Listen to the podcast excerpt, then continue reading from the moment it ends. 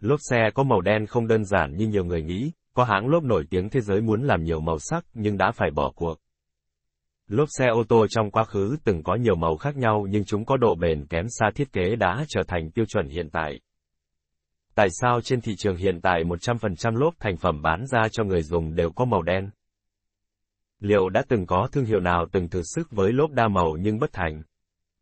Câu trả lời cho câu hỏi thứ hai là có với bên từng thử sức với lốp đổ các loại màu sắc là Goodyear vào thập niên 1960. Tuy vậy, loại lốp nói trên đã nhanh chóng biến mất khỏi dòng lịch sử vì những nhược điểm chết người mà chỉ lốp đen mới có thể giải quyết.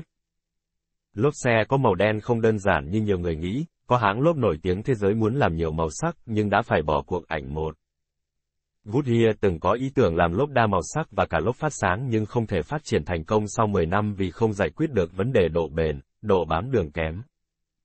Quay lại câu hỏi chính là tại sao lốp lại luôn có màu đen? Đầu tiên, phải khẳng định màu này được lựa chọn hoàn toàn không phải vì yếu tố thẩm mỹ, độ thuận tiện trong sản xuất lại càng không vì cao su để chế tạo lốp vốn có màu trắng sữa.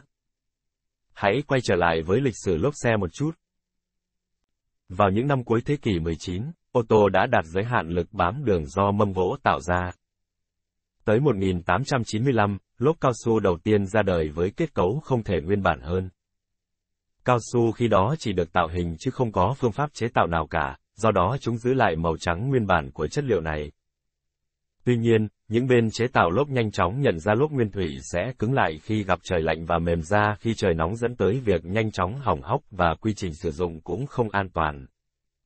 Hàng loạt công nghệ chế tạo lốp, vì thế, được thử nghiệm tới khi Sydney Chakmut và một nhóm các nhà khoa học tại Anh tìm ra giải pháp mang tên muội than vào 1904.